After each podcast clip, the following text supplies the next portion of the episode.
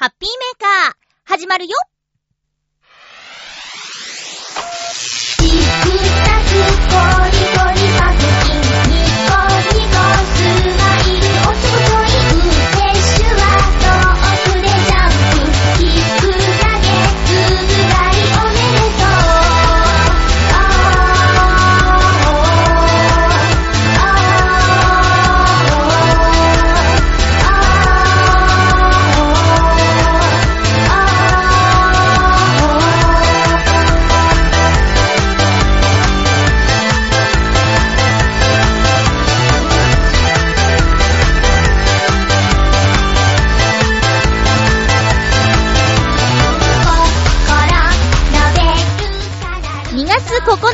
ゆっちょのハッピーメーカー。この番組は、ハッピーな時間を一緒に過ごしましょうというコンセプトのもと、ちょわへよ .com のサポートでお届けしております。2月に入って寒い日が続いていますね。風邪などひいてないですかって毎週同じようなこと言ってる気がしますけれども、風邪などひいてないですか？これ大事なことだから何度でも言いますよ。今日も最後まで1時間、よろしくお願いします。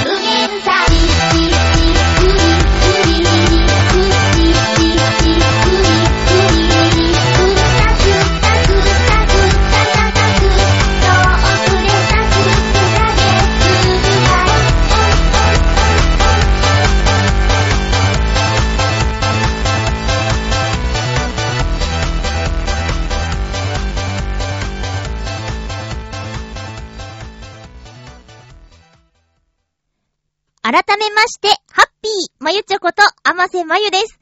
大事なことだから何度でも言いましょう。大事なことだからまず最初に言いましょう。皆さんが聞いてくださっているのは、ちょわへよ .com から配信されているハッピーメーカーという番組ですよ。お分かり？えっと、このちょわへよ .com は、えーインターネットで聞くことができる、えーウェブラジオというジャンルの、えーものですね。で、聞くためには、え、ポッドキャストで聞く方法と、もう一つホームページから聞く方法があるんですけれども、なので皆さん、ホームページを一度は見たことがあるとは思います。え、その後ね、何かに登録してそこから聞く機会が多くなっちゃってるかもしれないんですけど、なんと、2月5日金曜日に、この、ちょわへよ .com のホームページが、リニューアルしましたイエーイあの、それがね、私も拝見したんですけど、すごくリニューアルされているので、皆さん、一度絶対見に行ってくださいね。びっくりするから。あの、今までもね、年賀状のシーズンにはこう、最初のページが画面が変わったりとか、いろいろと工夫があるページだったんですけど、今回なんか、よりスタイリッシュになった感じがしますよ。えっと、大きく変わった点は、スマホや iPad から見やすくなったこと。それからメニューボタンが左にあったものが上になりました。そして、番組内スポット。これ、ハッピーメーカーではあまり利用させていただいていないのですが、これからね、ちょっと、あの、リニューアルということで、ハッピーメーカーからも写真を投稿したいなと思っているんですが、この、今までは、ページを開いて写真を見る形だったんですが、インスタグラムというものを利用して、あの、何ですか？インスタグラムというものを利用して、えー、写真を見ることができるそうです。インスタグラムっていうのを私やってなくて、どう説明したらいいのかわからないんですけど、まあ、ツイッターみたいなもんなんですかね。ちょ、ちょっとイン、インスタとかいうやつ。で、チョアヘヨのアカウントがあるらしいので、もし、皆さんがインスタグラムをしているとしたら、なんかフォローするとか、そういうなんか設定があるみたいなんで、していただけると、各番組の、えっと、スポット、番組内で紹介したものや、お土産とか、あと、そうですね、際どい画像もあるかもしれないんですけれども、そういったものが見られるようになるということでした。えー、もちろんあの、公開収録のね、ビッグなゲストさんの写真とかも、さっきちらっと見たらあったので、そういう意味でも楽しめるんじゃないかなと思います。ハッピーメーカーからね、写真を出したいですね、こうなったらね。で、インスタグラムちょっと始めてみようかな。インスタやってるんだとか言ったらなんかかっこいいですか？何の写真あげようかな？毎日のご飯とかになっちゃうけどいいかな？そういう感じ？ということで、ちょあへよ .com のホームページがリニューアルされましたというとっても大事なお話でした。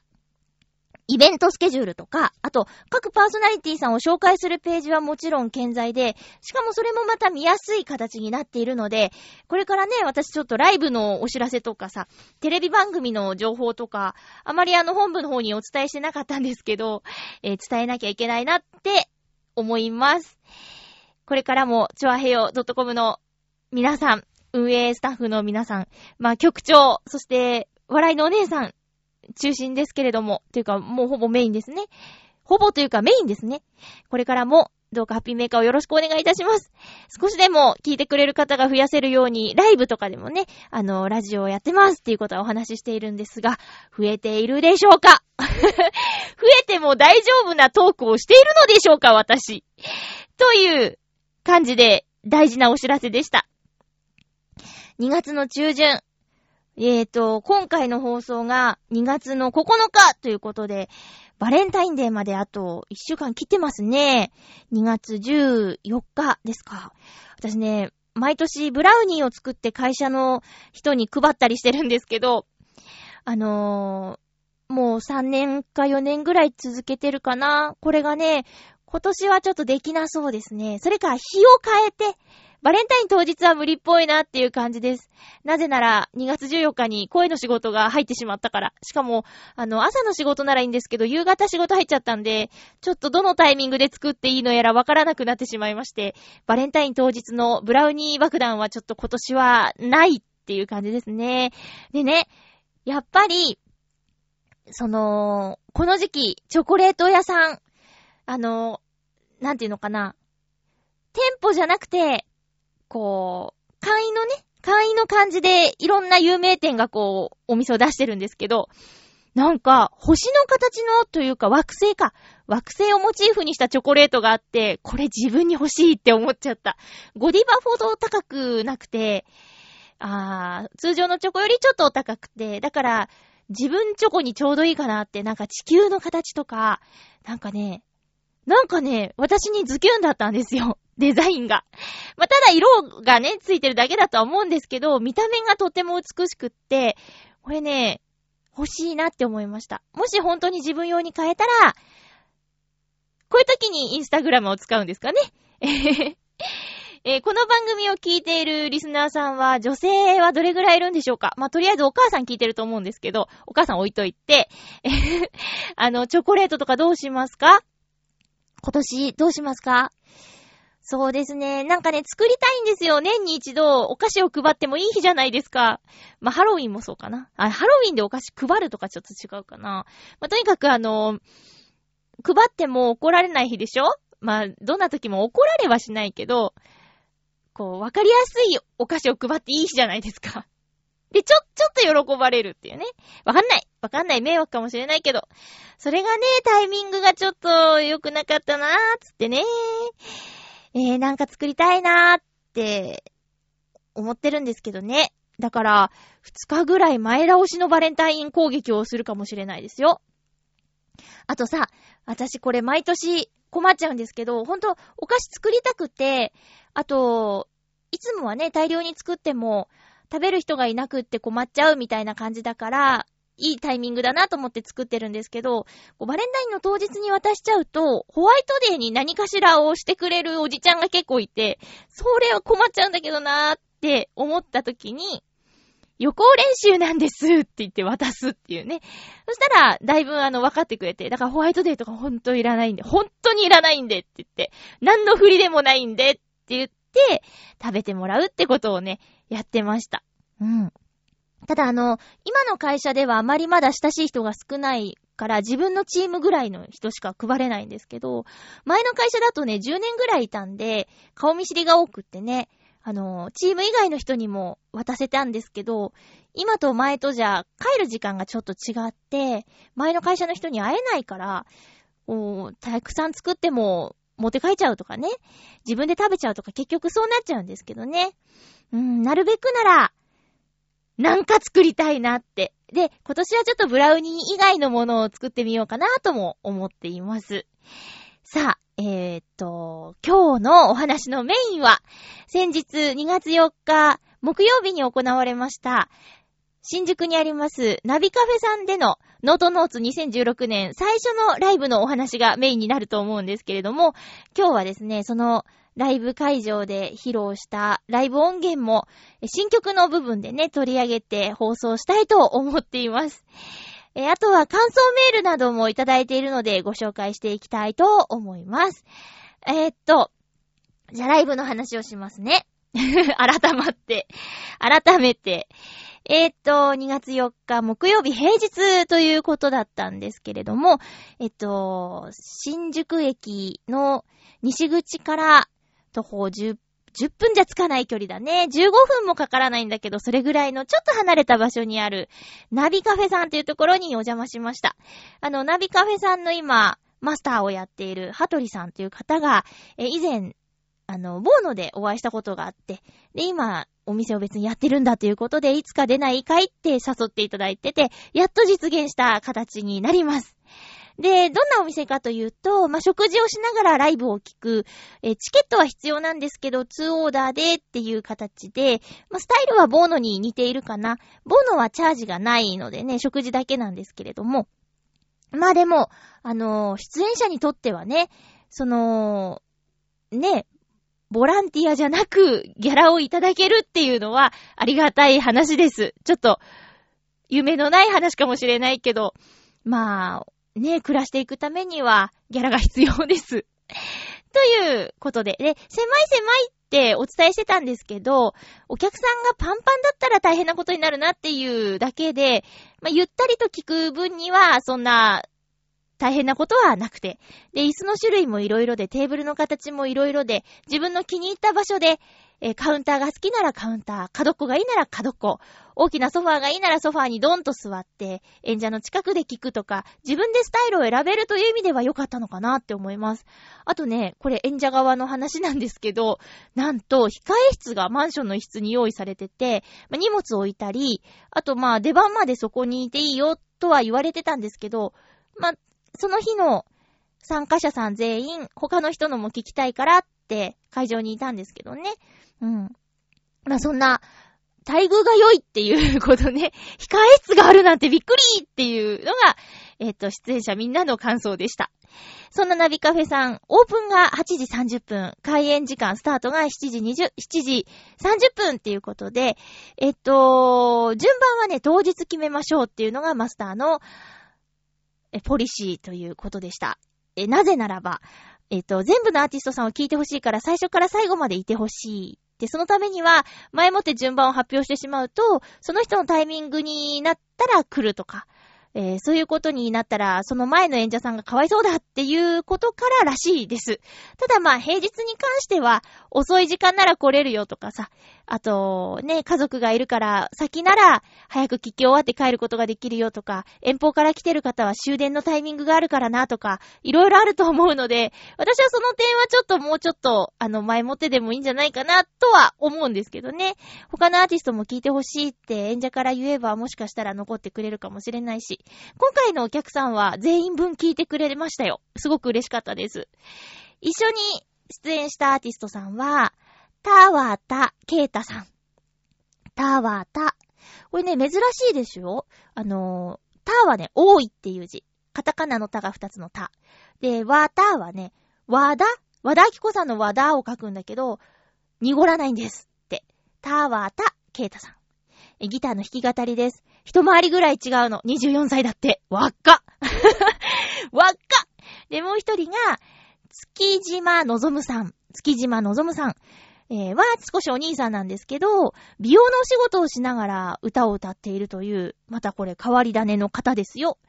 えーで、この方はですね、あの、熱い歌を歌う方でギターの弾き語りです。で、月島さんが歌う前に、次の曲ね、めっちゃいい歌ですよって言ってね、自画自賛するんです。で、私たちもよくノートノーツで、いや、いい歌だね、なんて歌い終わった後で言うんだけど、なるほど、と思って。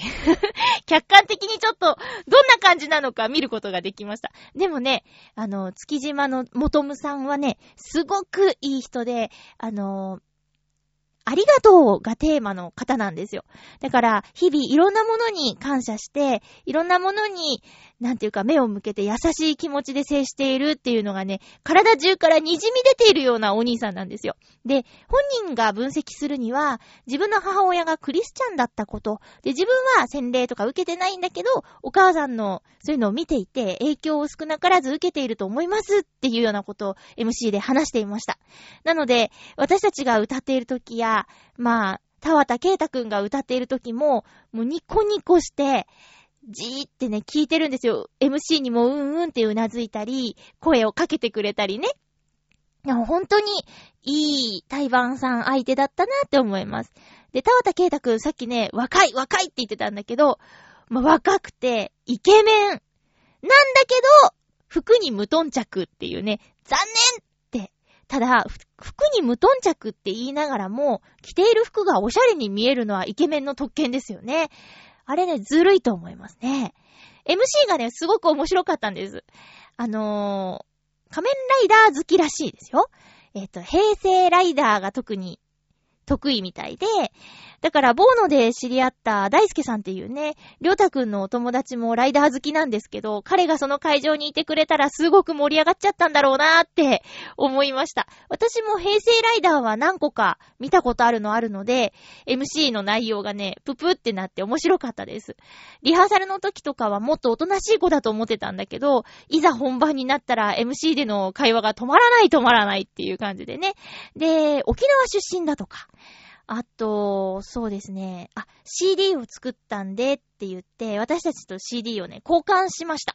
うん。えいつかこのハッピーメーカーでも、あのー音源を紹介したいと思っています。オンエア OK って言われてるんでね、えぜひ紹介したいと思います。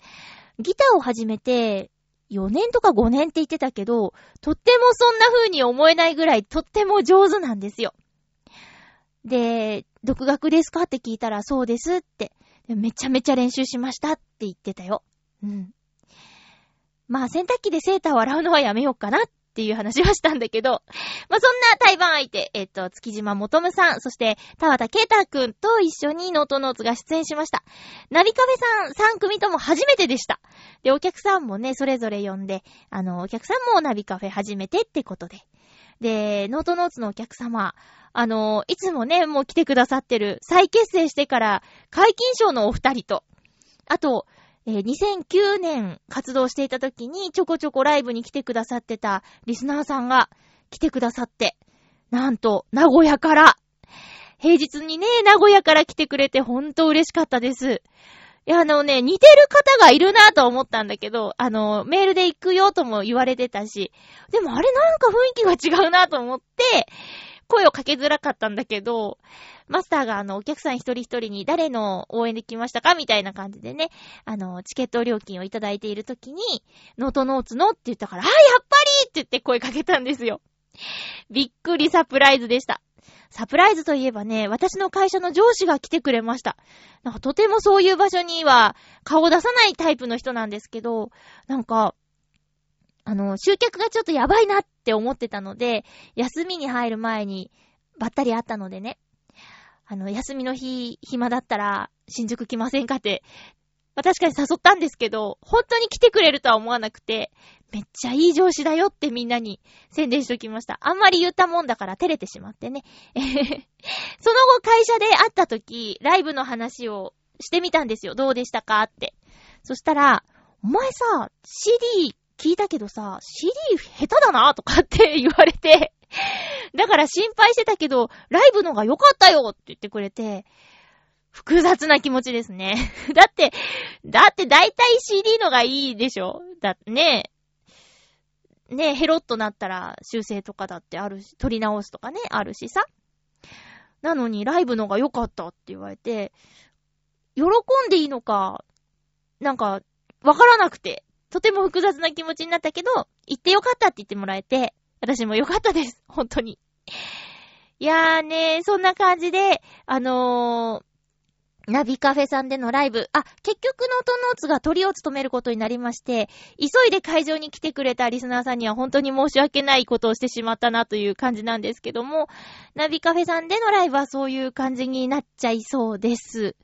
なのでね、まあ、リアルタイムでお知らせ見れない、ツイッター見れない方には申し訳ないんですけどもね、そんな風になっちゃいそうです。えー、リスナーさんから会場に来てくれた、えっ、と、リスナーさんから感想メールをいただいていますので、ご紹介したいと思います。まずは、ハッピーネーム、ミンチさん、ありがとうございます。ライブの後にはメールをくださるミンチさん。感謝。まゆちょハッピー、ミンチです。どうもです。ハッピー、今年最初のノートノーツライブお疲れ様でした。平日夜にもかかわらず満員で、満員ありがとうございます。遠方からのリスナーさんもいらっしゃっており、新しい場所でも大成功でしたね。えへへ。対バンの弾き語りが続いての、りゅうたさんの、りゅうたさんの、りょうた、りょうたさんのピアノとこう一点のまゆっちょの元気な歌声が出てくるのはメリハリがあっていい効果でした。そして冒頭の定番曲からの新曲。まゆちょの優しい声に、今回の歌詞とメロディーが合わさって、とても幸せになりましたよ。歌詞の内容も、まゆっちょを知っている人にも知らない人にも伝わる内容になっていて、特にラジオでまゆっちょの自分がなりたいおばあちゃん像を聞いたことがある人は、歌詞の中にハッとすることがあったりと、参加されていたリスナーさんにも嬉しかったのではないでしょうか。今回のナビカフェさんでは、ボーノよりもさらに演者さんとお客さんの物理的な距離が近いせいか、初めての皆さんとも会話が弾み、台湾の田畑さん、月島さんとも、いろいろお話でき、楽しかったです。お話ししていると、初めての方ともいろいろと共通点が見つかったりして楽しいものですね。りょうたさんとまゆっちょとも、ライブ演奏の前後でたくさんお話ができ、本当にハッピーな一日でした。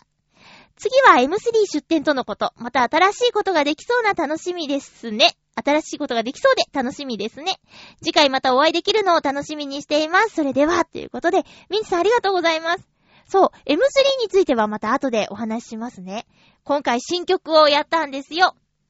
クリスマスライブ病院で行ったクリスマスライブは、おじいちゃんおばあちゃんの前で歌うっていうことで、サプライズでプレゼントとして、おじいちゃんおばあちゃんをテーマにした歌を作ろうってりょうたくんと相談して作った曲。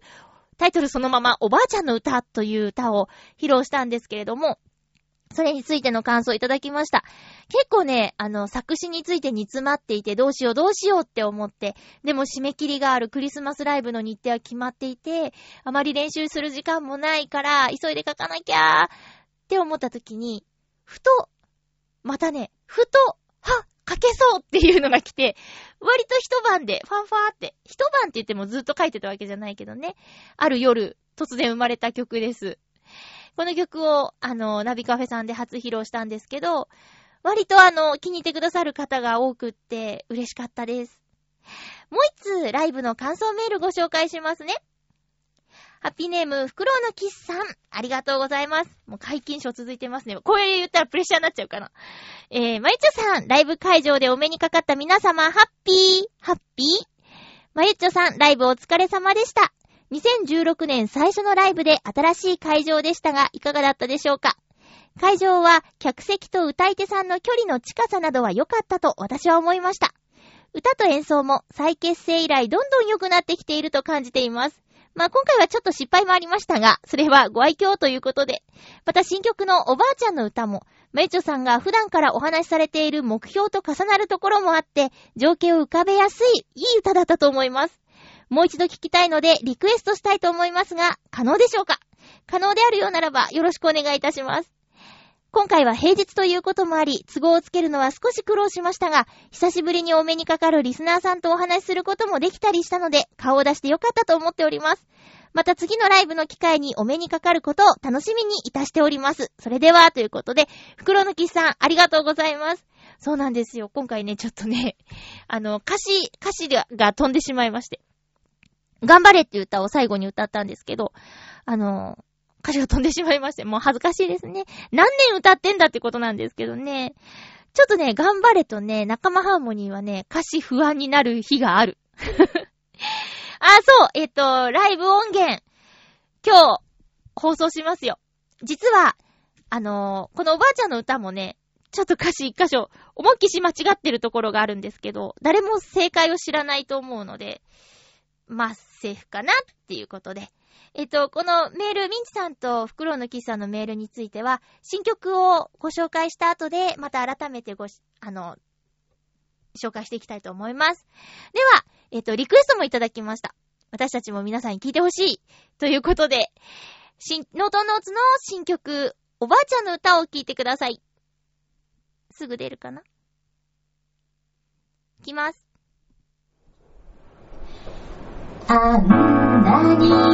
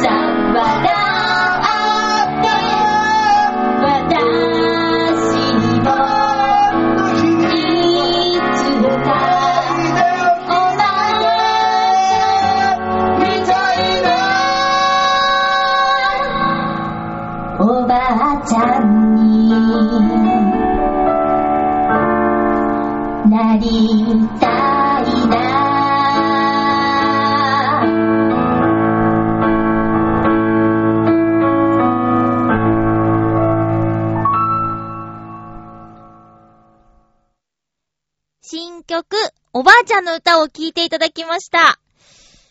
ねえ、どうでしょう。ちょっと、ノートノーツの再結成後の新曲、スローな曲が続いていますね。これあの、終わった後、来てくださってたリスナーさんともお話ししたんですけど、秋に発表したフォールインラブも、えー、本で読んだことがあるのっていう歌。とね、大好きなってちょっと、スローが続いているんでね、次の曲は元気な曲がいいなって思っています。作詞頑張りまーす。これもうなんか、ネタみたいになってるけどね、作詞頑張りまーすってね、えー、ライブの MC でも何度も言ってしまいましたけども。そうなんですよ。あのー、気づいた？私の夢は笑顔の素敵なおばあちゃんになることですってね、えー、北へダイヤモンドダストドロップスの予告のところでお話ししたので、覚えてる方もいるかな。あとはもう、それ本当にいつも思ってることなので、ラジオで話すこともたびたびあるので、えー、覚えててくださってたことが本当に嬉しいんですけども、それだけしつこく言っていたってことなのかもしれないですけどもね。はい。えー、新曲ができました。うーん。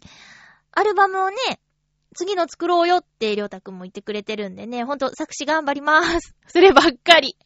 そればっかりです。で、私もナビカフェさんの雰囲気、あのーいいなと思いました。えっと、ね、お二人が言ってくださっていたように、出演者さんとお客さんとの距離近いですよね。で、フラットな空間なので、すっとお話しすることができるっていうのもあるし、いいんじゃないかなって思いました。まあ、ボーノもボーノでいいところあるんですけど、まあ、そうですね、これから、これからはでも、対バンさんがいるライブをやりたいですね。って、やっぱ思った。うん。今回はね、ナビカフェさんでやったんですけど、ナビカフェさんは基本的にっていうか、多い出演者さんとしては、声優さんとか、あの、声優の卵さんとか、で、声優もやりながら歌をやってる方とか、可愛い女の子がいっぱい出るお店みたいですよ。だからね、今回実はね、緊張していたの。どんな人と対バンになるんだろうって。で、若い可愛い、キャピキャピした、皆さん、こんばんはみたいな人と一緒になったら、その人のファンの方が、ババア引っ込めとかって私に思うかなとか思ったらすごく怖くって。だけど今回ね、ケイタくんと、あと、もともさんと一緒で本当に良かったなって思いました。はい。っていうライブのお話なんですけども。会場に来てくださった皆さん。あの、私がね、平日休みなんで、平日なら来れる方いるかなって思ったんですけど、やっぱ、あれですかね、休日の方がいいですかねって今回ね、ちょっと思いましたよ。無理をさせてしまって、本当に申し訳なかったなって思います。来てくださって本当ありがとうございました。で、来られなくても、あの、頑張ってねって、メッセージくれた人とか、あと、メールをね、当日くれた人もいたので、応援が力になったって感じですね。うん。また、えー、そうですね、次のライブは、決まってないんですけど、えっと、今年はちょっと、うーん、どう、どうなるかな？テーマはね、知らない人に聞いてもらおうっていう2016年なんで、えっと、もしあれば、6月ぐらいに浦安である音楽のイベントに出たいねとは言ってます。そしてさっきちょっと、ミンチさんのメールの中にあったんですけど、M3 っていう音楽イベントがあるそうなんですよ。これがね、ちょっと、私、あの、ちゃんとわかってないんですけど、えっとね、音楽のイベントなんだって。4月の 20? いつだ ?4 月の20、うー、え ?4 月の24日日曜日に行われる音系メディアミックス同人即売会 M3 っていうのがあって、それに、ノートノーツや伊藤良太くんの CD のレーベル会社ノエックレコード。これ代表伊藤良太くんなんだけど、ノエックレコードというサークル名で出展することになりました。あのー抽選なんだって。で、1300以上の中から選ばれたらしい。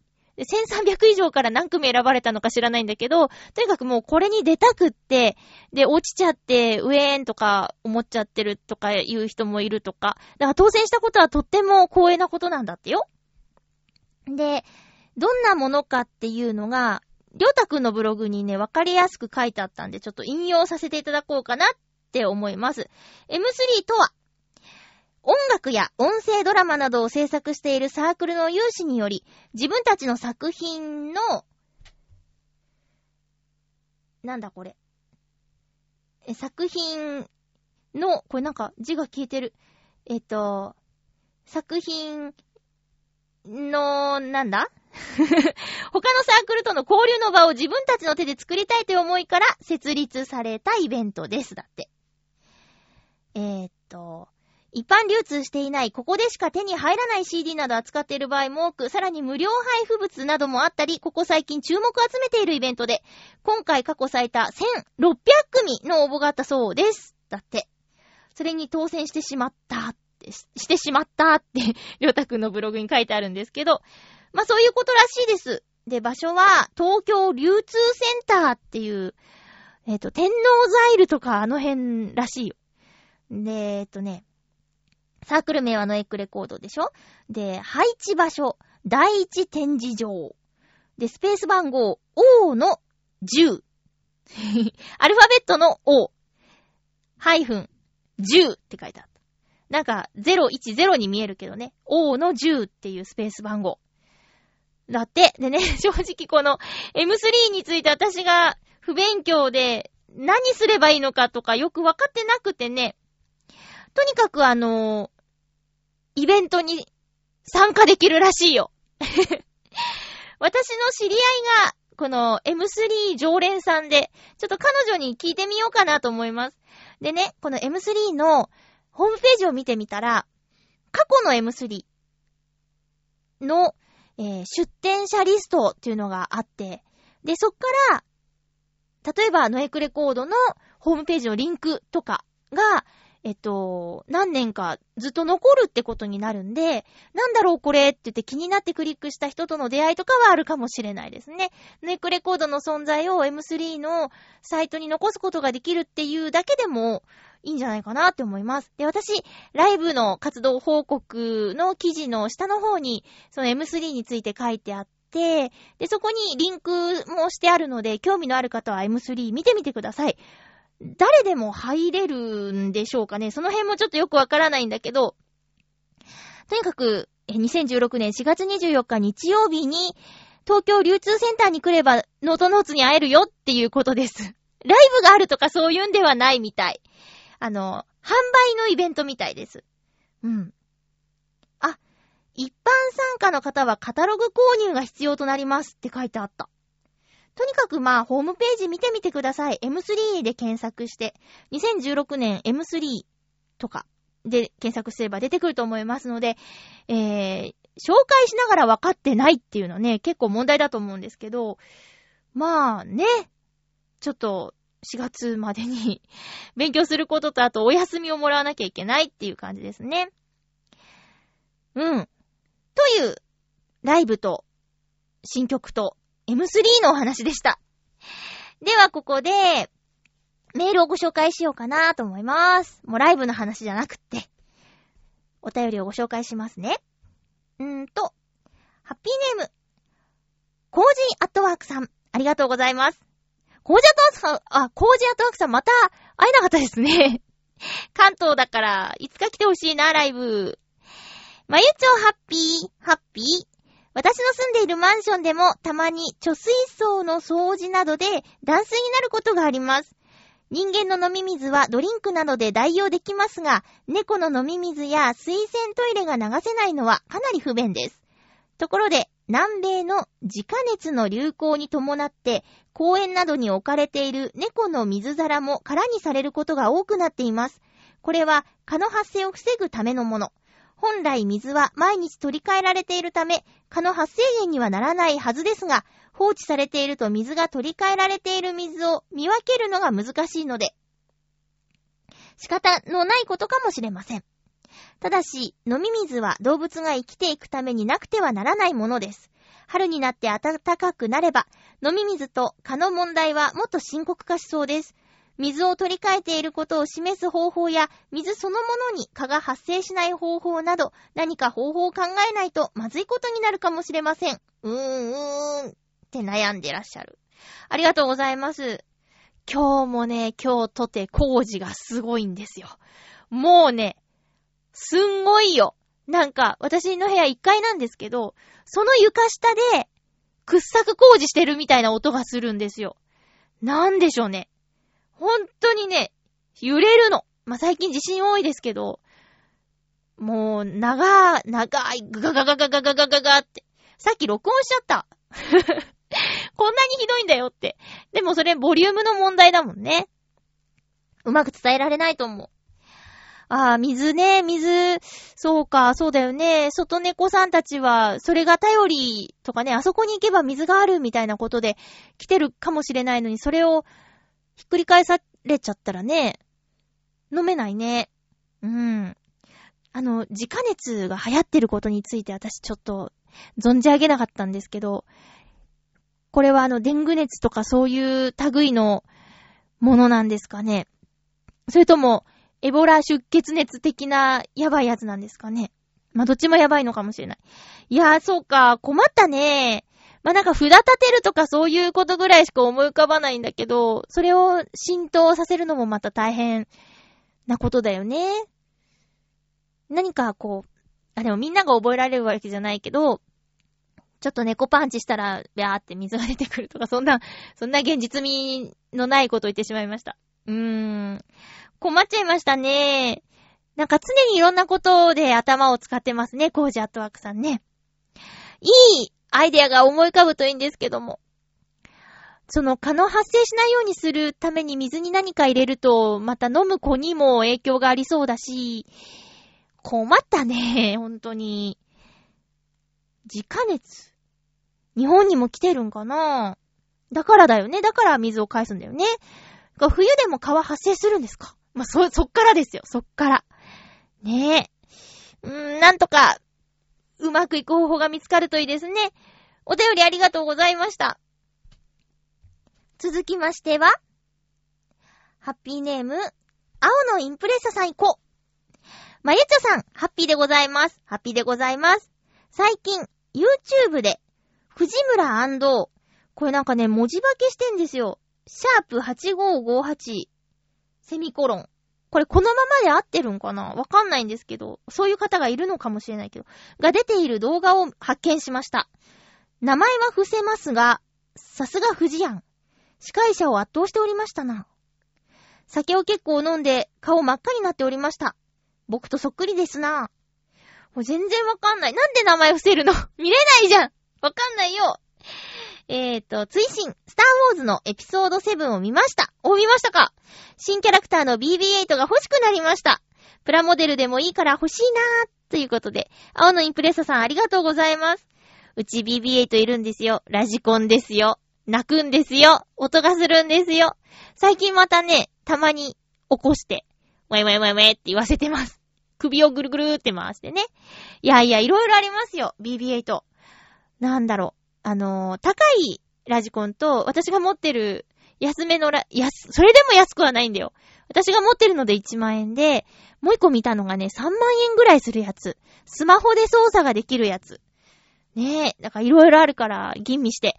でも少なくともあと、5年は、BB-8 の、そういう、おもちゃ、持ってても、廃れないはずだから、スターウォーズが続く限りね。あと2作品でしょ？あと5年はやるでしょうね。うん。だから、今、興味があるなら、手元にお迎えしてもいいと、私は思います。そういう考えで、うちにあのラジコンの BB-8 ちゃんがいるわけですよ。ミッチェルさんも、ディズニーランド行ったみたいだね。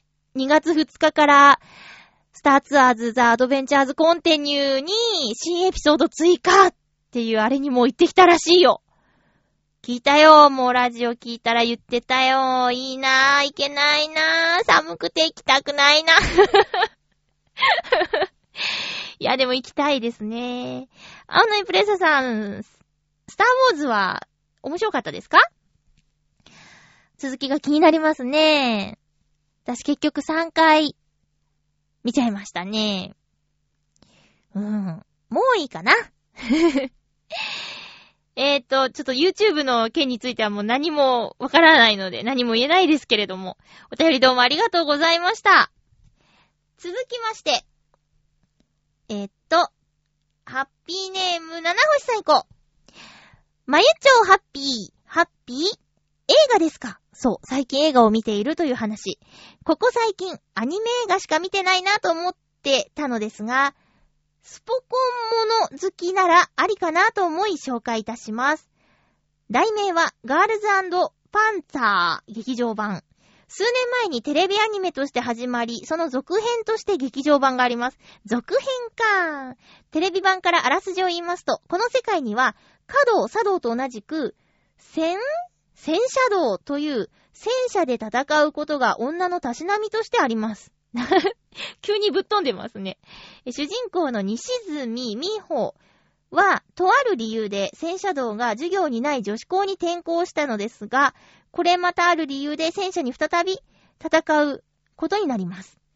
戦車で戦うと言っても、戦車も戦車もののように血生臭いものではなく、スポーツの一環として行われ、その間で同じ女子校の友人や仲間たち、別の学校とのライバルとの熱くも冷静な戦いと、スポコンものに近いものとして見ていただければと思います。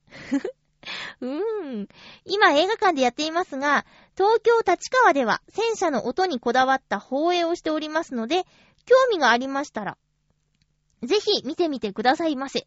追記。ちなみに、市外、市外のモデルは千葉県大洗市なので、大洗では観光資源としていろいろやっているそうです。へえ、全然知らないや。ありがとうございます。これテレビ見てないと劇場版ちょっと、ね、置いてかれた感じするよね。そうなんだ。こんなんあるんだ。華道、茶道と戦車道が並べんだ。ちょっと、すごいね。すごい発想だなと思うんですけど。静かで冷静な戦いで戦車で戦うの？へぇー。まあ、どんななんだろうって気にはなりますね。そっか。私ね、今週映画また見ました。えっとね、なぜか千と千尋の神隠しと、あと、トワイライトササラサヤを見ました。クリスマスにね、リスナーさんからプレゼントでいただいたものなんですけど、映画館でもちろん見てますよ。大泉洋さんの作品なんでね。で、その時もね、そういえば、泣いたなぁと思ってバカだねーっていうね、あの独特の、えー、喋り方、大泉洋さん。あの、落語家、売れない落語家の役で、子供が生まれたばっかりの状態で、えー、その、落語家の大泉洋さんが、ゆうすけさんが、えっと、トラックに離れられて死んでしまうんだけど、奥さんと子供が心配で成仏できなくて、で、自分のことが、幽霊の自分のことが見える人に乗り移ることができて、で、その間はおしゃべりもすることができるっていうような設定なんですけど、まあ、後半にね、どうして成仏できなかったのかっていうのがまた別の理由が明らかになるっていうところ。で、セリフのない無言のシーンなんですけど、そこでもうね、ぐわーって来ますね。あのー、カール爺さんと空飛ぶ家っていうピクサーディズニーの、ディズニーピクサーの映画見たことある。あれのオープニングでもう、無音で泣かされるあの感じが、えー、っと、トワイライトササラサヤは後半に来ます。うん。びっくりするぐらい、えう、えうってなっちゃったからね。え ちょ、ちょっと泣きたいなっていうのがある人は、特に子供がいる人とかはね、ツボに入っちゃうんじゃないかななんて思いますよ。えっと、この戦車のやつ。うーん、気になります。今劇場でやってんだ。そっか、そっか。あ、アニメは私ね、ほとんど見ないんですけど、あの花。あの花はテレビ版をこう、見たんですよ。夜中一気に放送してたんだっけななんか全部見たんですよ。でもその後映画になったでしょその映画はまだ見てない。見たい。泣きたい。泣いてスッキリしたい。なーって思ってます。ということで、まあ、アニメもね、侮れないですからね。王様のブランチの映画コーナーの映画ランキングとか見てたらさ、アニメ映画が3から4本とか入ってくることあるもんね。すごいなって思います。あとなんだっけな。あの、Facebook でのつながり、ナレータースクール時代の方だと思うんですけど、彼女があの、次のプリキュアに出演するっていうんで、その記事を書いてたんですよ。で、タイトル見たら、魔法使いプリキュアって書いてあって、そんなんある？って思っちゃいました。なんか、プリキュアをちゃんと見たことはないんですけど、あの、なんとなくこう、拳で戦うイメージがあるんですよ。1個目のプリキュアがそんなんだったからかな。それ以降どうなのかよく知らないんですけど、でも、拳と魔法ってもう無敵じゃないって思ってね。魔法使いプリキュアやっちゃったら、その後どうしたらいいんだろうと思って。ね。タイトルに驚きました。七星さんおすすめをありがとうございます。知らなかったから、嬉しいこういうの。ありがとうございます。えーと、続きましては、ハピネーム、コージーアットワークさん。ありがとうございます。えーと、じゃあ、あと2通来ているので、1個ずつ紹介するね。まゆちょうハッピー、ハッピー、こっちにしよう。ハッピーもぐもぐの新ネタです。と言っても2月8日発売予定なので少し、ん？早くて来週ですね。ロッテのカップアイス、ソーのいちごヨーグルト風味果肉入り。うわ、美味しそう。新製品なので早くやったもん勝ちですね。ほう、では、ということでありがとうございます。アイスか、寒いよでもそうね、そう、そう、いろいろ出てるよね。でも全然食べてないな。コーヒー味とか、チョコレート味とか出てなかったっけ？はぁ、チョコレート味といえば、私この間、コメダコーヒーにね、行ったんですよ。3人で。で、そこで、割とね、真面目な話をしようって言って集まったんだけど、まあ私が2人を引き合わせて、私はもう事情を聞いていたんで黙ってなきゃいけない状態状態で、でもなんか緊張感があったんですよね。で、メニュー見たら2月限定メニューって書いてあって、え、コメダコーヒーってソフトクリームが美味しいんですけど、やっぱ2月でバレンタインチョコレートを意識したメニューでね、白いソフトクリームのはずが、あの、チョコレートクリームになりますって書いてあって、例えば、ココアとかならいいじゃない。ココアの上にソフトクリームドーンって乗ってるんですけど、それは全然チョコになったって何の違和感もないの。で、あと、なんだっけな。あ、普通にソフトクリームっていうやつもチョコレートになってて全然問題ないんだけど、あの、クリームソーダ。まあ、メロンソーダの上にソフトクリームが乗っているものが、これがね、チョコレートのソフトクリームが乗っているものになりますって書いてあって、何これってなって、これ面白そうだから注文してみよっかってこう場を和ませる意味も込めて注文したの。お姉さんが注文聞きに来て、私これにしますって言って、お願いします。クリームソーダでお願いしますって言ったらしばらくしたら店長がやってきて、お客様先ほどクリームソーダご注文なさいましたかっていうの。で、え、あ、はいって言ったら、ただいまあの、チョコレートのソフトクリームになっておりますが、大丈夫でしょうかって言いに来たんですよ。で、いや、さっき見てたし、いいって言ったんだけどなと思いながら、あ、はい、お願いしますって、面白そうだから頼みましたって言ったら、あ、さようでございますか。ありがとうございますって言って引っ込んだんだけど、これって、頼んだら危ないよっていう意味なのかなってちょっと盛り上がってたんだけど、飲んだらね、普通に美味しかった。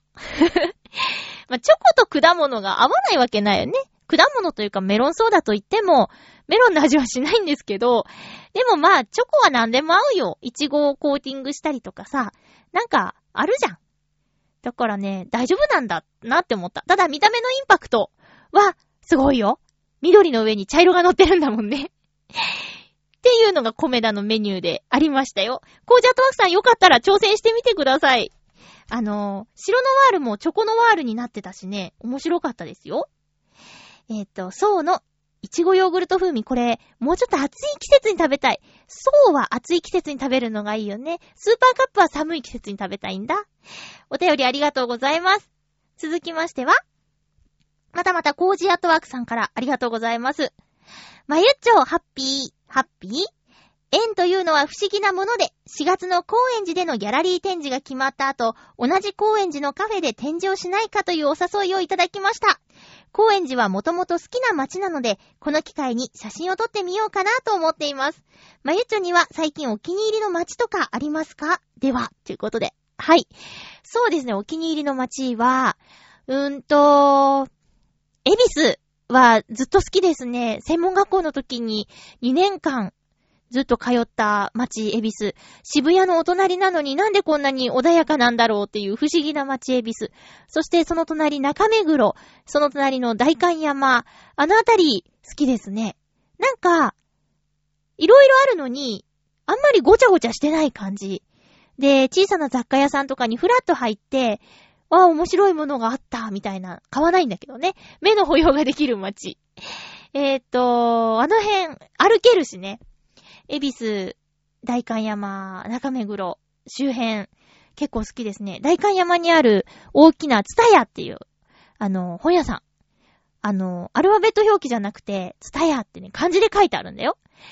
ピースの又吉さんもたまに訪れると言われている大観山ツタヤもね、あの、たまーに行って、こう、平積みの本を見て、あー、すごいって言って、こんな写真集あるんだ、とか、ふんふーんって言って、眺めるだけ。そう、買い物する街ではないなと思うんですけど、中目黒に、び、ど、ん？びっくりドンキーがあったりしてね。で、びっくりドンキーってなんか、雑然と物が並んでるイメージないですか？こう。まあ、言葉を選ばないで言えば、雑みたいな感じ。けど、中目黒のびっくりドンキーは、すごく綺麗で、通路も広くって明るくて、食料品コーナーも充実してて、野菜も肉も魚もあるんだよ。だからね、あの近くを通ると、ちょっとびっくりドンキー寄ってみようかな、みたいな感じで立ち寄ることが結構あります。でもまあ一番好きな街は恵比寿かな。で、浦安も大好きですね。うん。なかなか離れられないんですけれども。コージアートワークさん、高円寺のお写真、撮ってみるのいいと思います。ほんとご縁って不思議ですね。私も声のお仕事でご縁をどんどん広げていきたいな、なんて、いつも思っています。さて、次回はですね、2月16日の放送を2月14日に収録する予定です。あ、でも仕事入っちゃったんだっけな。前後する可能性がありますので、お便りをくださる方はお早めに、えー送っていただけると嬉しいです。えー、っと、お送りしてきました。ハピーメーカー、そろそろお別れのお時間です。お相手は、まゆちょこと、あませまゆでした。また来週、ハッピーな時間を一緒に過ごしましょうハッピー